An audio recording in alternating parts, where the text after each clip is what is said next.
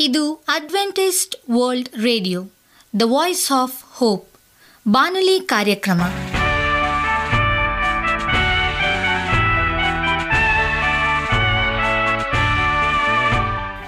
ನಮಸ್ಕಾರ ಪ್ರೀತಿಯ ಕೇಳುಗರೆ, ನಾನು ನಿಮ್ಮ ಆಕಾಂಕ್ಷ ಪಾಲ್.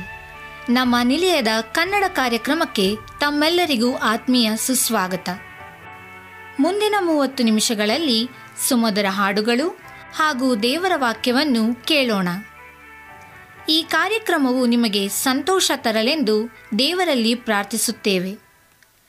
ಈ ಕಾರ್ಯಕ್ರಮದ ಪ್ರಾರಂಭದಲ್ಲಿ ಸುಮಧುರ ಗೀತೆಯನ್ನು ಆಲಿಸೋಣ.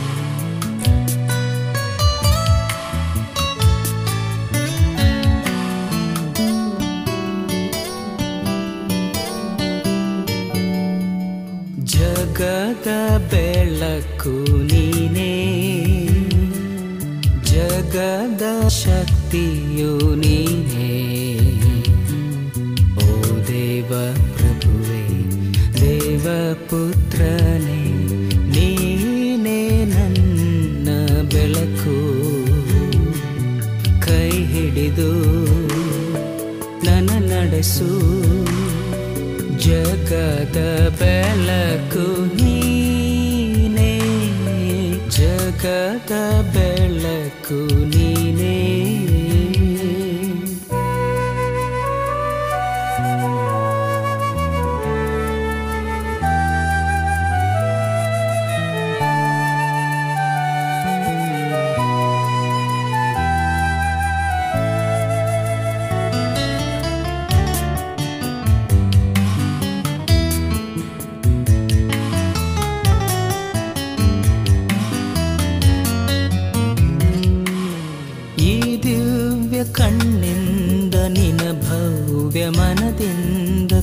ತೋರು ನನಗಿಂದು ನೀನು.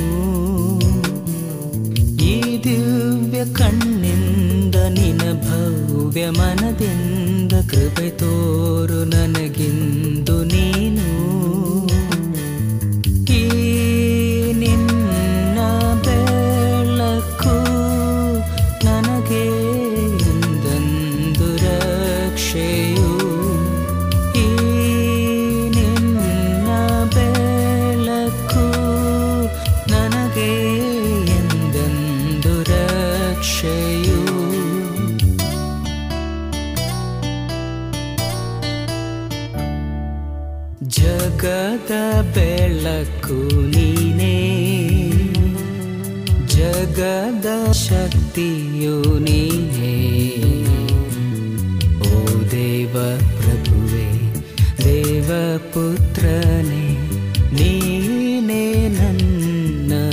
ಈ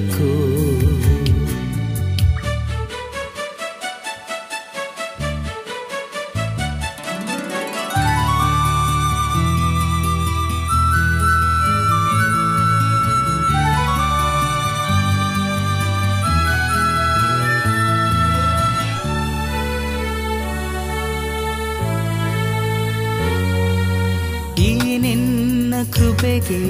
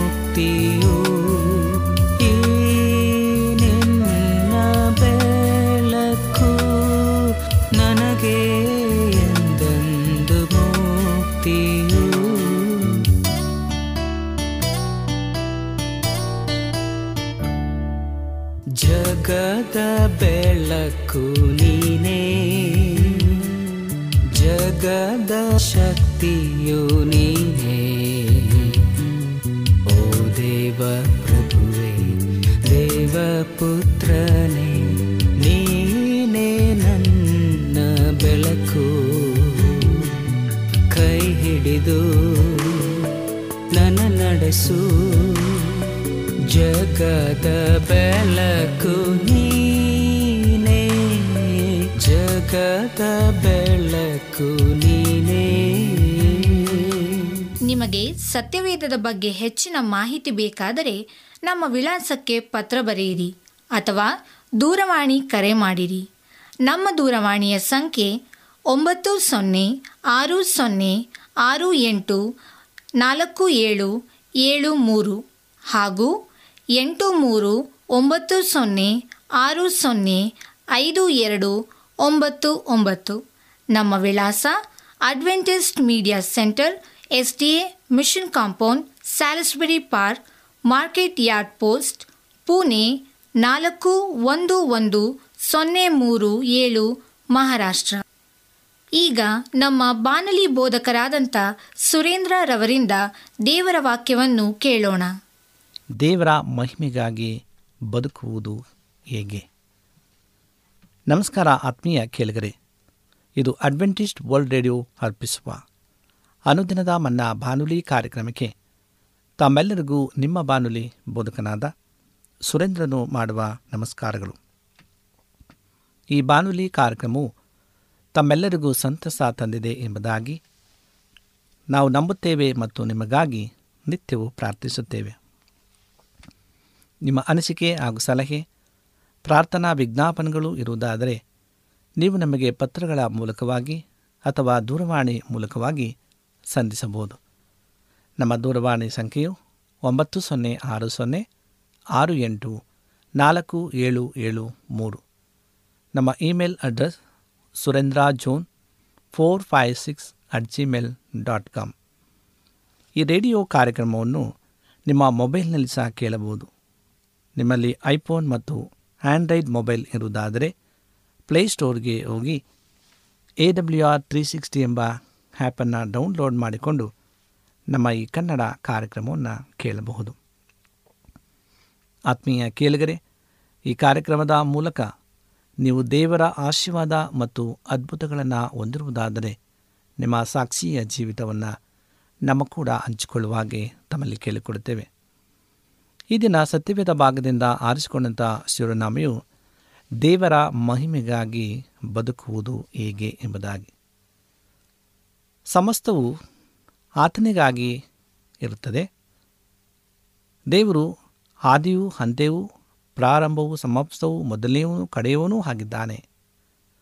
ರೋಮಾಪುರ ಪತ್ರಿಕೆ ಹನ್ನೊಂದನೆಯದೇ ಮೂವತ್ತ ಮೂರು ಆರರಲ್ಲಿ ಹೇಳ್ತದೆ. ನಿತ್ಯತ್ವಕ್ಕೆ ಸೇರಿದ ಎಲ್ಲ ಸಂಗತಿಗಳು ಅವರಿಂದ ಉತ್ಪತ್ತಿಯಾಗುತ್ತವೆ.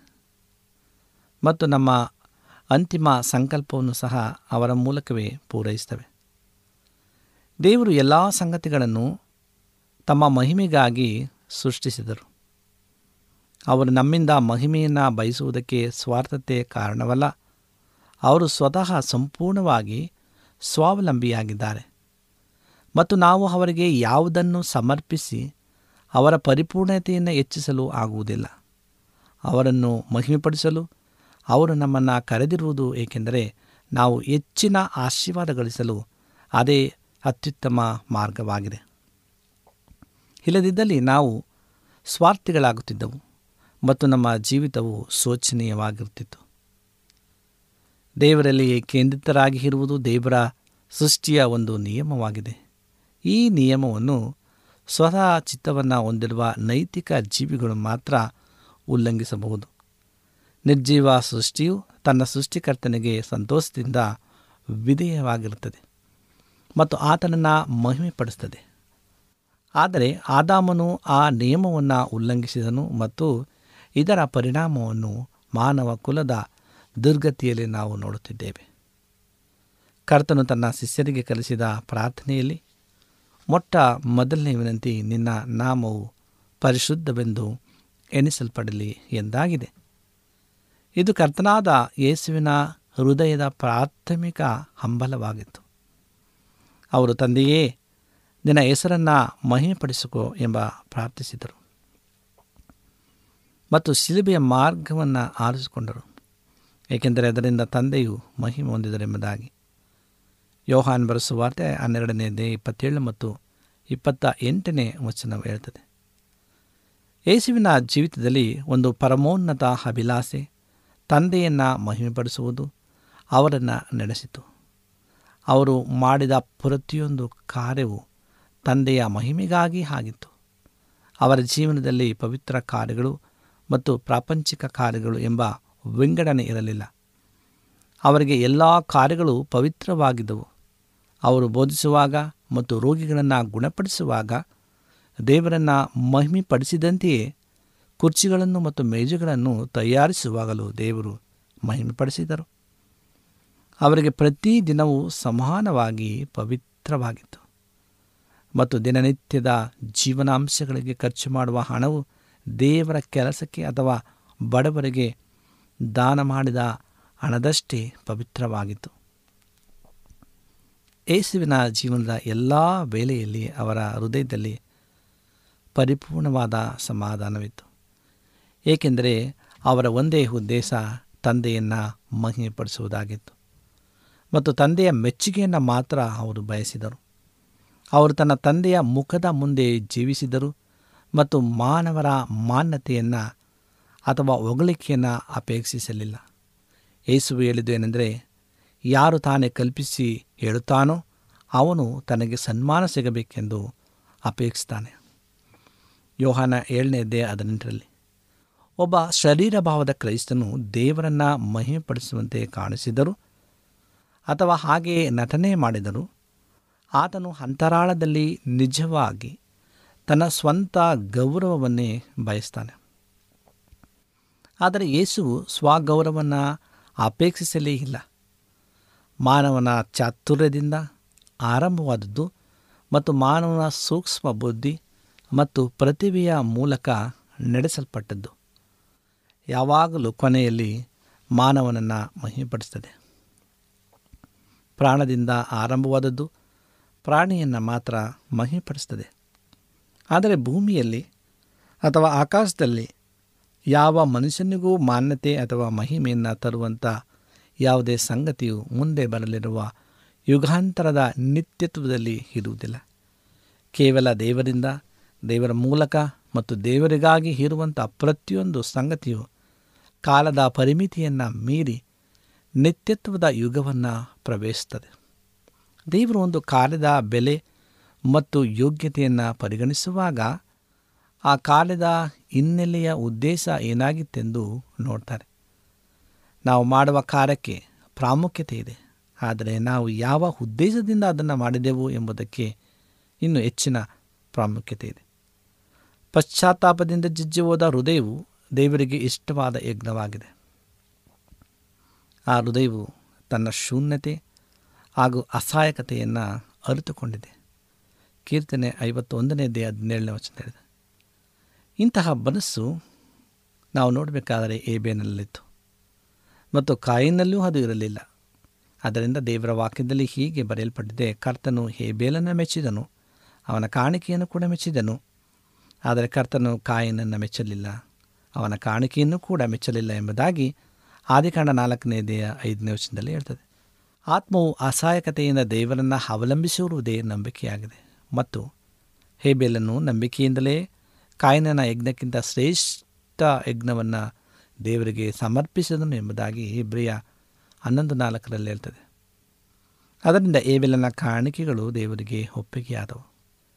ಹೇಬೇಲ ಮತ್ತು ಕಾಯಿನರ ನಡುವಿನ ವ್ಯತ್ಯಾಸದ ಬಗ್ಗೆ ಒಂದು ದೊಡ್ಡ ಕಪಟತನದ ಬೋಧನೆ ಏನೆಂದರೆ ಹೇಬೇಲನು ರಕ್ತವನ್ನು ಅರ್ಪಿಸಿದನು, ಆದರೆ ಕಾಯಿನನ್ನು ಅದನ್ನು ಅರ್ಪಿಸಲಿಲ್ಲ. ಈ ಬೋಧನೆಯ ಒಳಗಿನ ಅರ್ಥ ಏನೆಂದರೆ ಒಬ್ಬ ಮನುಷ್ಯನು ಯೇಸುವಿನ ರಕ್ತವನ್ನು ದೇವರಿಗೆ ಅರ್ಪಿಸಿದರೆ ಅವನು ದೇವರಿಗೆ ಒಪ್ಪಿಗೆಯಾದ ಮನುಷ್ಯನಾಗ್ತಾನೆ ಎಂಬುದಾಗಿದೆ. ಬೇರೆ ಮಾತುಗಳಲ್ಲಿ ಹೇಳುವುದಾದರೆ ಮನುಷ್ಯನು ಜೀವಿಸುವ ರೀತಿ ಮತ್ತು ಅವನ ಹೃದಯದ ಸ್ಥಿತಿ ಅದು ಮುರಿಯಲ್ಪಟ್ಟಿದೆಯೋ ಇಲ್ಲವೋ, ಅದರಲ್ಲಿ ನಂಬಿಕೆ ಇದೆಯೋ ಅಥವಾ ಇಲ್ಲವೋ, ಇವೆಲ್ಲವೂ ಹೇಗಿದ್ದರೂ ಪರವಾಗಿಲ್ಲ ಎಂದು ಹೇಳುವಂಥದ್ದು. ಮನುಷ್ಯನು ಮಾಡಬೇಕಾದದ್ದು ಏನೆಂದರೆ ತನ್ನ ಮುಂದೆ ಯೇಸುವಿನ ರಕ್ತವನ್ನು ಒಂದು ಮಾಂತ್ರಿಕನ ಮೂಡಿಯಂತೆ, ಚಮತ್ಕಾರದಂತೆ ಅವರಿಗೆ ಮನವಿ ಮಾಡುವುದು ಮತ್ತು ಅದರ ಮೂಲಕ ದೇವರ ಮನ್ನಣೆಯನ್ನು ಪಡೆಯುವುದು ಇದು ಒಂದು ಸುಳ್ಳಾಗಿದೆ. ಮತ್ತು ಇದರ ಮೂಲಕ ಅನೇಕರು ಮೋಸ ಹೋಗುತ್ತಿದ್ದಾರೆ ಪ್ರೇರೆ ಯೇಸುವಿನ ರಕ್ತವನ್ನು ಎಲ್ಲರೂ ಮತ್ತು ಯಾರಾದರೂ ತಮಗೆ ಸೇರಿದ್ದೆಂದು ಹಕ್ಕು ಸಾಧಿಸಲು ಆಗುವುದಿಲ್ಲ. ದೇವರ ವಾಕ್ಯದಲ್ಲಿ ಯೇಸುವಿನ ರಕ್ತವು ಪ್ರತಿಯೊಬ್ಬರನ್ನು ಮತ್ತು ಯಾರನ್ನಾದರೂ ಶುದ್ಧೀಕರಿಸಿ ಪಾಪ ವಿಮುಕ್ತಿಗೊಳಿಸುತ್ತದೆಂದು ಹೇಳಲಾಗಿಲ್ಲ. ಹೀಗೆ ಹೇಳುವುದು ದೇವರ ವಾಕ್ಯವನ್ನು ಕುತಂತ್ರದಿಂದ ಭ್ರಷ್ಟಗೊಳಿಸುವಂಥದ್ದಾಗಿದೆ ನಿಜವಾಗಿ ದೇವರ ವಚನವು ಹೇಳಿರುವುದು ಏನೆಂದರೆ ದೇವರು ಬೆಳಕಿನಲ್ಲಿ ಇರುವಂತೆಯೇ ಯಾರು ಬೆಳಕಿನಲ್ಲಿ ನಡೆಯುತ್ತಾರೋ ಅವರೆಲ್ಲರನ್ನು ಯೇಸುವಿನ ರಕ್ತವು ಶುದ್ಧೀಕರಿಸುತ್ತದೆ ಎಂಬುದಾಗಿ. ಒಂದು ಯೋಹನ ಒಂದನೇ ದೇಹ ಏಳನೇ ವಚನ ಹೇಳ್ತದೆ, ದೇವರ ಬೆಳಕಿನಲ್ಲಿ ನಡೆಯುವುದಕ್ಕೆ ಹೇಬೇಲನ್ನು ಹೊಂದಿದ್ದ ಪಶ್ಚಾತ್ತಾಪದಿಂದ ಜಜ್ಜಿ ಹೋದ ಹೃದಯವು ಒಬ್ಬನಲ್ಲಿರಬೇಕು. ಆಗ ಮಾತ್ರ ಒಬ್ಬನು ಕೊಡುವ ಕಾಣಿಕೆಯು ದೇವರಿಗೆ ಅದು ಸ್ವೀಕಾರಾರ್ಥವಾಗಿರ್ತದೆ ಒಬ್ಬ ವ್ಯಕ್ತಿಯು ತಾನು ಯೇಸುವಿನ ರಕ್ತದಲ್ಲಿ ನಂಬಿಕೆ ಇರಿಸಿದೆನೆಂದು ಹೇಳಿಕೊಂಡರು ತನ್ನಲ್ಲಿ ಜಂಬ ಮತ್ತು ಅಹಂಕಾರದ ಆತ್ಮವನ್ನು ಇರಿಸಿಕೊಂಡಿದ್ದರೆ ದೇವರು ಕಾಯನನ್ನು ವಿರೋಧಿಸಿದಂತೆ ಅವರು ಆ ವ್ಯಕ್ತಿಯನ್ನು ಎದುರಿಸಿ ವಿರೋಧಿಸ್ತಾರೆ. ಒಂದು ಪೇತರ ಐದು ಐದರಲ್ಲಿ ಇರ್ತದೆ. ದೀನರು ಮಾತ್ರ ಕೃಪೆಯ ಅನುಗ್ರಹವನ್ನು ಹೊಂದುತ್ತಾರೆ. ಯಾಕೊಬ್ಬ ನಾಲ್ಕನೇದೇ ಆರನೇ ವಚನದಲ್ಲಿ. ನಾಲ್ಕನೇದೇ ಆರನೇ ವಚನದಲ್ಲಿ.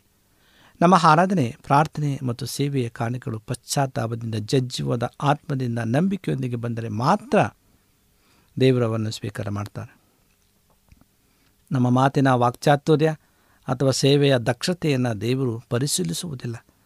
ಬದಲಿಗೆ ನಮ್ಮಲ್ಲಿ ಹೃದಯದ ದೀನತೆ ಇರಬೇಕೆಂದು ಅವರು ಬಯಸ್ತಾನೆ. ಆದಿಕಾಂಡ ನಾಲ್ಕನೇ ಅಧ್ಯಾಯದ ಘಟನೆಯಿಂದ ನಾವು ಕಲಿಯಬಹುದಾದಂಥ ಮೊದಲ ಪಾಠ ಇದಾಗಿದೆ. ಕಾಯಿನ ಮತ್ತು ಏಬೆಲೆಲ್ಲ ಕಾಲದಿಂದ ಆರಂಭಿಸಿ ಯುಗದ ಅಂತ್ಯದವರೆಗೆ ಯಾವಾಗಲೂ ಪಶ್ಚಾತ್ತಾಪದಿಂದ ಜಜ್ಜುವುದ ಆತ್ಮವು ದೇವರಿಗೆ ಒಪ್ಪಿಗೆಯಾದ ಕಾಣಿಕೆಯಾಗಿರುತ್ತದೆ. ದೇವರು ಬದಲಾಗುವುದಿಲ್ಲ, ಅವರ ಧರ್ಮಶಾಸ್ತ್ರದ ನಿಯಮಗಳು ಎಂದಿಗೂ ಬದಲಾಗುವುದಿಲ್ಲ. ಕಾಯನ್ನೊಂದು ಕುರಿಯನ್ನು ತಂದು ಅದರ ರಕ್ತವನ್ನು ಕಾಣಿಕೆಯಾಗಿ ಸಮರ್ಪಿಸಿದರೂ ಸಹ ದೇವರು ಆತನನ್ನು ಸ್ವೀಕರಿಸುತ್ತಿರಲಿಲ್ಲ. ಯಾಕೆಂದರೆ ಆತನ ಹೃದಯವು ಜಂಬದಿಂದ ಕೊಬ್ಬಿ ಹೋಗಿತ್ತು. ಹೃದಯದ ದೀನತೆಯು ರಕ್ಷಣೆ ಪಡೆಯುವುದಕ್ಕೆ ಮೊದಲನೇ ಹೆಜ್ಜೆಯಾಗಿದೆ. ಇದರ ನಂತರ ನಾವು ಬೆಳಕಿಗೆ ಪ್ರವೇಶಿಸಿ ಯೇಸುವಿನ ರಕ್ತವು ನಮ್ಮ ಸಕಲ ಪಾಪಗಳನ್ನು ನಿವಾರಿಸಬೇಕೆಂದು ಬೇಡಿಕೊಳ್ಳಬಹುದು. ಹೃದಯದಲ್ಲಿ ದೀನತೆಯುಳ್ಳವರು ಮಾತ್ರವೇ ಅಪೋಸ್ತಲ ಪೌಲನೊಂದಿಗೆ ಜಯಧ್ವನಿಯಿಂದ ದೇವರು ನಮ್ಮ ಕಡೆ ಇದ್ದರೆ ನಮ್ಮನ್ನು ಎದುರಿಸುವವರು ಯಾರು ಎಂದು ಘೋಷಿಸಬಹುದು. ರೋಮಾಪುರ ಪತ್ರಿಕೆ ಎಂಟು ಮೂವತ್ತೊಂದರಲ್ಲಿ ಹೇಳ್ತದೆ ಏಕೆಂದರೆ ದೇವರು ಕೇವಲ ದೀನರ ಜೊತೆಯಲ್ಲಿರುತ್ತಾರೆ. ಮೇಲೆ ಉಲ್ಲೇಖಿಸಿರುವ ಮಾತನ್ನು ಅಹಂಕಾರಿಗಳು ಹೇಳಲು ಆಗುವುದಿಲ್ಲ. ಏಕೆಂದರೆ ದೇವರು ಅವರ ವಿರೋಧವಾಗಿ ಇರುತ್ತಾರೆ.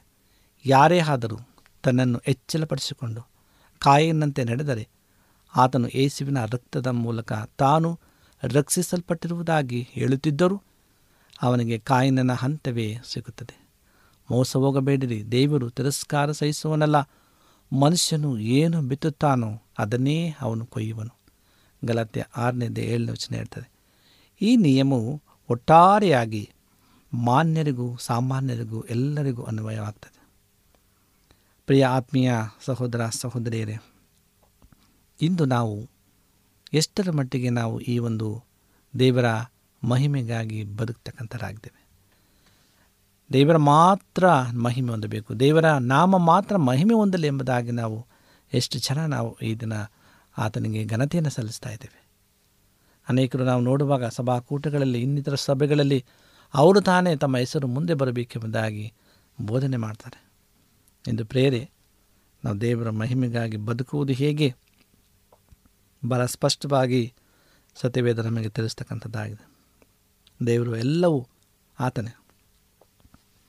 ಆದಿಯು, ಅಂತ್ಯವು, ಪ್ರಾರಂಭವು, ಸಮಸ್ತವು ಮೊದಲೂ ಆತನಾಗಿದ್ದಾನೆ. ಆದ್ದರಿಂದ ನಾವು ಏನೂ ಅಲ್ಲ ಎಂಬುದನ್ನು ನಾವು ಅರಿತುಕೊಂಡು, ನಮ್ಮನ್ನು ನಾವು ತೆಗ್ಗಿನ ಸ್ವಭಾವದಲ್ಲಿ, ನಾವು ನಮ್ಮನ್ನು ಸಂಪೂರ್ಣವಾಗಿ ಆತನ ಚಿತ್ತಕ್ಕೆ ನಾವು ಅರ್ಪಿಸುವುದಾದರೆ ದೇವರ ಕ್ಷಮ ಸಮಯದಲ್ಲಿ ಜೀವನ ಹೊಂದಲಿಕ್ಕೆ ಸಾಧ್ಯವಾಗ್ತದೆ. ಯಾಕೆಂದರೆ ಈ ಅಂತ್ಯಕಾಲದಲ್ಲಿ ನಾವು ಜೀವಿಸ್ತಾ ಇದ್ದೇವೆ. ಅಂತ್ಯಕಾಲ ನೋಡುವಾಗ ಯೇಸು ಕ್ರಿಸ್ತನ ಬರುಣು ಅತಿ ಶೀಘ್ರವಾಗಿದೆ ಎಂಬುದಾಗಿ ನಾವೆಲ್ಲರೂ ತಿಳ್ಕೊಳ್ತಕ್ಕಂಥರಾಗಿದ್ದೇವೆ. ಯಾಕೆಂದರೆ ಈ ಒಂದೆಲ್ಲ ಘಟನೆಗಳು, ಸೂಚನೆಗಳು ನೆರವೇರ್ತಾ ಇದೆ. ಈಗಾಗಲೇ ಎಲ್ಲವೂ ಸಹ ನೆರವೇರಿದೆ. ಆದ್ದರಿಂದ ಆತನ ಬರುಣವು ಅತಿ ಶೀಘ್ರವಾಗಿದೆ. ಆತನು ಬೇಗನೆ ಬರಲಿದ್ದಾನೆ ಎಂಬುದನ್ನು ನಾವು ಅರಿತುಕೊಳ್ಬೇಕಾಗಿದೆ ಪ್ರೇರಿ ಇವತ್ತು ಪ್ರತಿಯೊಬ್ಬೊಬ್ಬರಿಗೂ ಒಂದು ಜವಾಬ್ದಾರಿ ಕೊಡಲ್ಪಟ್ಟಿದೆ. ಆ ಜವಾಬ್ದಾರಿ ದೇವರಿಗೆ ಮಹಿಮೆಯನ್ನು ಸಲ್ಲಿಸಿ ಬದುಕುವುದು ಹೇಗೆ ಎಂಬುದನ್ನು ನಾವು ಕಲಿಬೇಕಾಗಿದೆ. ಯಾವಾಗ ನಮ್ಮನ್ನು ನಾವು ಸಂಪೂರ್ಣವಾಗಿ ಪವಿತ್ರಾತ್ಮನಿಂದ ಒಪ್ಪಿಸಿಕೊಡ್ತೇವೆ, ಆತನಿಗೆ ನಾವು ಶರಣಾಗ್ತೇವೆ, ಆತನು ನಮ್ಮ ಜೀವಿತದಲ್ಲಿ ದೇವರ ಮಹಿಮೆಗಾಗಿ ಬದುಕುವುದು ಹೇಗೆ ಎಂಬುದನ್ನು ಆತ ನಮ್ಮ ನಡೆಸ್ತಕ್ಕಂಥನಾಗಿದ್ದಾನೆ ಆದ್ದರಿಂದ ನಾವು ನಮ್ಮನ್ನು ಸಂಪೂರ್ಣವಾಗಿ ಆತನಿಗೆ ನಾವು ಒಪ್ಪಿಸಿಕೊಡೋಣ. ಆತನ ಬರೋಣದಲ್ಲಿ ನಾವು ಸೇರೋಣ. ಅನೇಕ ಮಕ್ಕಳನ್ನು ಕ್ರಿಸ್ತನ ರಾಜ್ಯಕ್ಕೆ ಸೇರಿಸೋಣ. ಒಂದೊಂದು ಆತ್ಮಗಳ ಕ್ರಿಸ್ತನ ರಾಜ್ಯಕ್ಕೆ ನಾವು ಸೇರಿಸುವಾಗ ಆ ಜೀವವೆಂಬ ಜಯಮಾಲೆ, ಆ ಕಿರೀಟಕ್ಕೆ ನಕ್ಷತ್ರಗಳು ದೇವರು ನಮಗೆ ಕೊಡಲಿದ್ದಾನೆ. ಪ್ರೇರೆ ನಿಮಗೆ ಆ ಒಂದು ಕಿರೀಟ ಬೇಕಾಗಿದೆಯೋ? ಆ ಒಂದು ನೀತಿಯ ವಸ್ತ್ರ ನಿಮಗೆ ಬೇಕಾಗಿದೆಯೋ? ಆ ನಕ್ಷತ್ರ ನಿಮಗೆ ಬೇಕಾಗಿದೆಯೋ? ಹಾಗಿದ್ದಲ್ಲಿ ದೇವರಿಗೆ ನಾವು ಮಹಿಮೆ ತರುವಂಥ ಮಕ್ಕಳಾಗಿ ನಾವು ಜೀವಿಸೋಣ ಮತ್ತು ಅನೇಕರನ್ನು ಆತನ ರಾಜ್ಯಕ್ಕೆ ನಾವು ಸಿದ್ಧಪಡಿಸೋಣ. ಆ ಭಾಗ್ಯಕರವಂಥ ಆಶೀರ್ವಾದ ದೇವರು ನಮ್ಮ ನಿಮ್ಮೆಲ್ಲರಿಗೂ ಅನುಗ್ರಹಿಸಿಕೊಟ್ಟು ನಾವೆಲ್ಲರೂ ನಿತ್ಯ ನಿರಂತರ ರಾಜ್ಯದಲ್ಲಿ ಸೇರುವಂತೆ ಕೃಪೆ ಮಾಡಿ ಎಂಬುದಾಗಿ ಕರ್ತನಲ್ಲಿ ನಾವು ಪ್ರಾರ್ಥಿಸೋಣ. ದೇವರ ವಾಕ್ಯಗಳನ್ನು ಆಶೀರ್ವಾದ ಮಾಡಲಿ. ಸಮಯದಲ್ಲಿ ನಮ್ಮ ಕಣ್ಣುಗಳನ್ನು ಮುಚ್ಚಿ ನಾವು ದೇವರೊಟ್ಟಿಗೆ ಪ್ರಾರ್ಥನೆಯನ್ನು ಮಾಡಿಕೊಳ್ಳೋಣ. ಭೂಮಿ ಆಕಾಶಗಳ ಒಡೆಯನೇ ಸರ್ವಸಕ್ತನೇ ಪರಿಶುದ್ಧನಾದಂಥ ದೇವರೇ, ನಿನಗೆ ಸ್ತೋತ್ರ. ನಿನ್ನ ಅಪಾರವಂಥ ಕರುಣೆ, ಕೃಪೆಗಾಗಿ ಸ್ತೋತ್ರ. ನೀನು ಕೊಟ್ಟಂಥ ಎಲ್ಲ ಆಶೀರ್ವಾದಕ್ಕಾಗಿ ಸ್ತೋತ್ರ ಸ್ವಾಮಿ ಈ ಸಮಯದಲ್ಲಿ ದೇವರ ಮಹಿಮೆಗಾಗಿ ಬದುಕುವುದು ಹೇಗೆ ಎಂಬುದಾಗಿ ನಿನ್ನ ವಾಕ್ಯವನ್ನು ನಾವು ಕಲಿತಿದ್ದೇವೆ ಹೌದು ದೇವರೇ, ನಾವು ಉತ್ತಮ ಮಕ್ಕಳಾಗಿ ಈ ಲೋಕದಲ್ಲಿ ಜೀವಿಸುವಂತೆ ಬಲಪಡಿಸು. ನಿನಗೆ ಮಹಿಮೆ ತರುವಂಥ ಮಕ್ಕಳಾಗಿ ಜೀವಿಸುವಂತೆ ಕೃಪೆ ಮಾಡಿಸುವ ಈ ಸಮಯದಲ್ಲಿ ಈ ವಾಕ್ಯಗಳನ್ನು ಕೇಳುವಂಥ ಪ್ರತಿಯೊಬ್ಬೊಬ್ಬ ನಿನ್ನ ಪ್ರಿಯ ಮಕ್ಕಳನ್ನು ನಿನ್ನ ಕರಗಳಿಗೆ ಒಪ್ಪಿಸ್ತೇವೆ. ಆಶೀರ್ವಾದ ಮಾಡು, ಬಲಪಡಿಸು. ನಿನ್ನ ಆತ್ಮ ನಮ್ಮೆಲ್ಲರನ್ನು ತುಂಬಿಸಿ ನಡೆಸು. ಪ್ರಾರ್ಥನೆ ಕೇಳೋದಕ್ಕಾಗಿ ಸ್ತೋತ್ರ. ಎಲ್ಲ ವಿಜ್ಞಾಪನೆಗಳನ್ನು ಏಸು ಕ್ರಿಸ್ತನ ನಾಮದಲ್ಲಿ ಬೇಡಿಕೊಡುತ್ತೇವೆ ತಂದೆಯೇ. ಆಮೇನ್. ನಿಮಗೆ ಸತ್ಯವೇದದ ಬಗ್ಗೆ ಹೆಚ್ಚಿನ ಮಾಹಿತಿ ಬೇಕಾದರೆ ನಮ್ಮ ವಿಳಾಸಕ್ಕೆ ಪತ್ರ ಬರೆಯಿರಿ ಅಥವಾ ದೂರವಾಣಿ ಕರೆ ಮಾಡಿರಿ. ನಮ್ಮ ದೂರವಾಣಿಯ ಸಂಖ್ಯೆ ಒಂಬತ್ತು ಸೊನ್ನೆ ಆರು ಸೊನ್ನೆ ಆರು ಎಂಟು ನಾಲ್ಕು ಏಳು ಏಳು ಮೂರು ಹಾಗೂ ಎಂಟು ಮೂರು ಒಂಬತ್ತು ಸೊನ್ನೆ ಆರು ಸೊನ್ನೆ ಐದು ಎರಡು ಒಂಬತ್ತು ಒಂಬತ್ತು. ನಮ್ಮ ವಿಳಾಸ Adventist media centre S D A mission compound Salisbury park market yard post Pune ನಾಲ್ಕು ಒಂದು ಒಂದು ಸೊನ್ನೆ ಮೂರು ಏಳು, ಮಹಾರಾಷ್ಟ್ರ. ಮತ್ತೆ ಮುಂದಿನ ಕಾರ್ಯಕ್ರಮದಲ್ಲಿ ಭೇಟಿಯಾಗುವ. ನಮಸ್ಕಾರಗಳು.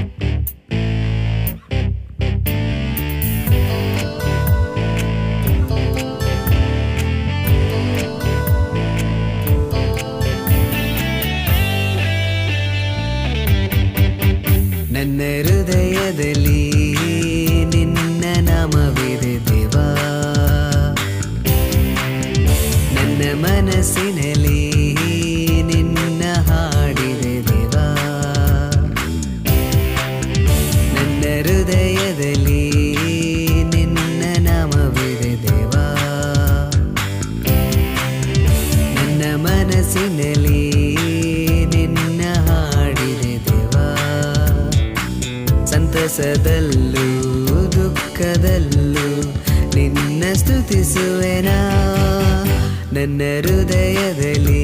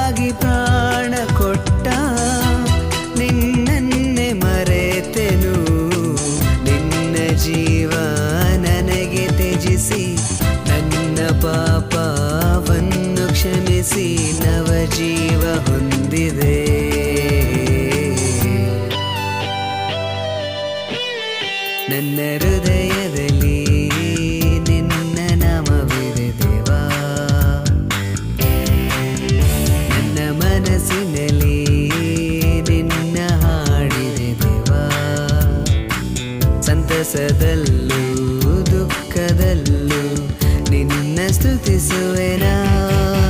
ನನ್ನ ಹೃದಯದಲ್ಲಿ